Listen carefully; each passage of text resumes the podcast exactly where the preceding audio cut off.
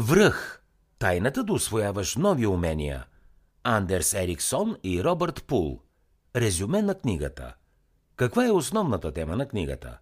Връх. Тайната да освояваш нови умения предлага практически и базиран на доказателствата поглед как се създават най-добрите служители и експерти в широк спектър от дисциплини. Не съществува такъв феномен, наречен природен гений. Дори децата, които проявяват привидно големи способности, дължат уменията си на много часове практика и усилия.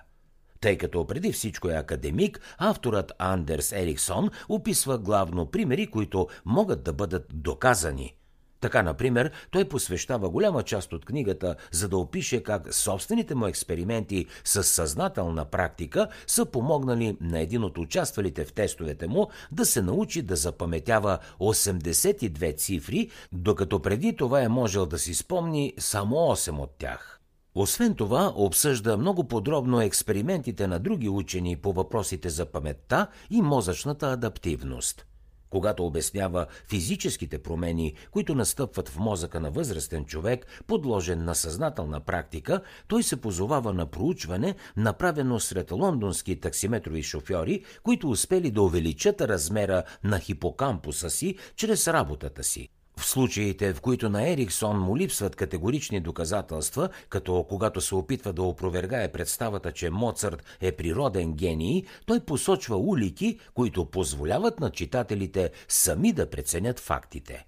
Андерс Ериксон представя за първи път концепцията за съзнателна практика през 1993 в забележително проучване на Американската психологическа асоциация. От тогава работата му оказва влияние на редица други психолози и журналисти.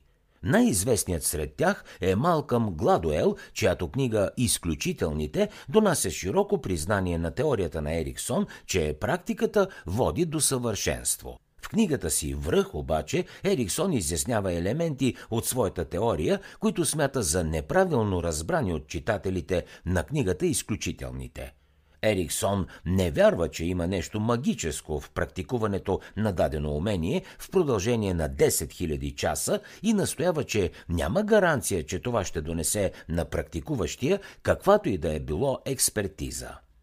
Както обяснява Ериксон в книгата си, само целенасочената практика може да гарантира експертни познания във времето, но няма начин да се предвиди точно колко време ще отнеме това.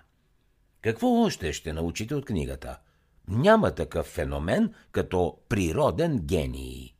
Идеята, че има хора с вродени таланти е мит и при това опасен мит – с това, че родителите, учителите и треньорите очакват от едно надарено дете да демонстрира ранно овладяване на дадено умение, без първо да го е упражнявало, те могат в крайна сметка да обезкуражат това дете, което не успява да изпъкне още в самото начало. Така човек да стане експерт в дадено умение е избор, а не резултат, който се определя при раждането. В неотдавнашно проучване на Лондонския университетски колеж изследователите установиха, че има пристрастие към хората, възприемани като естествено талантливи, спрямо хората, които са трудолюбиви, въпреки че и двата типа са еднакво успешни.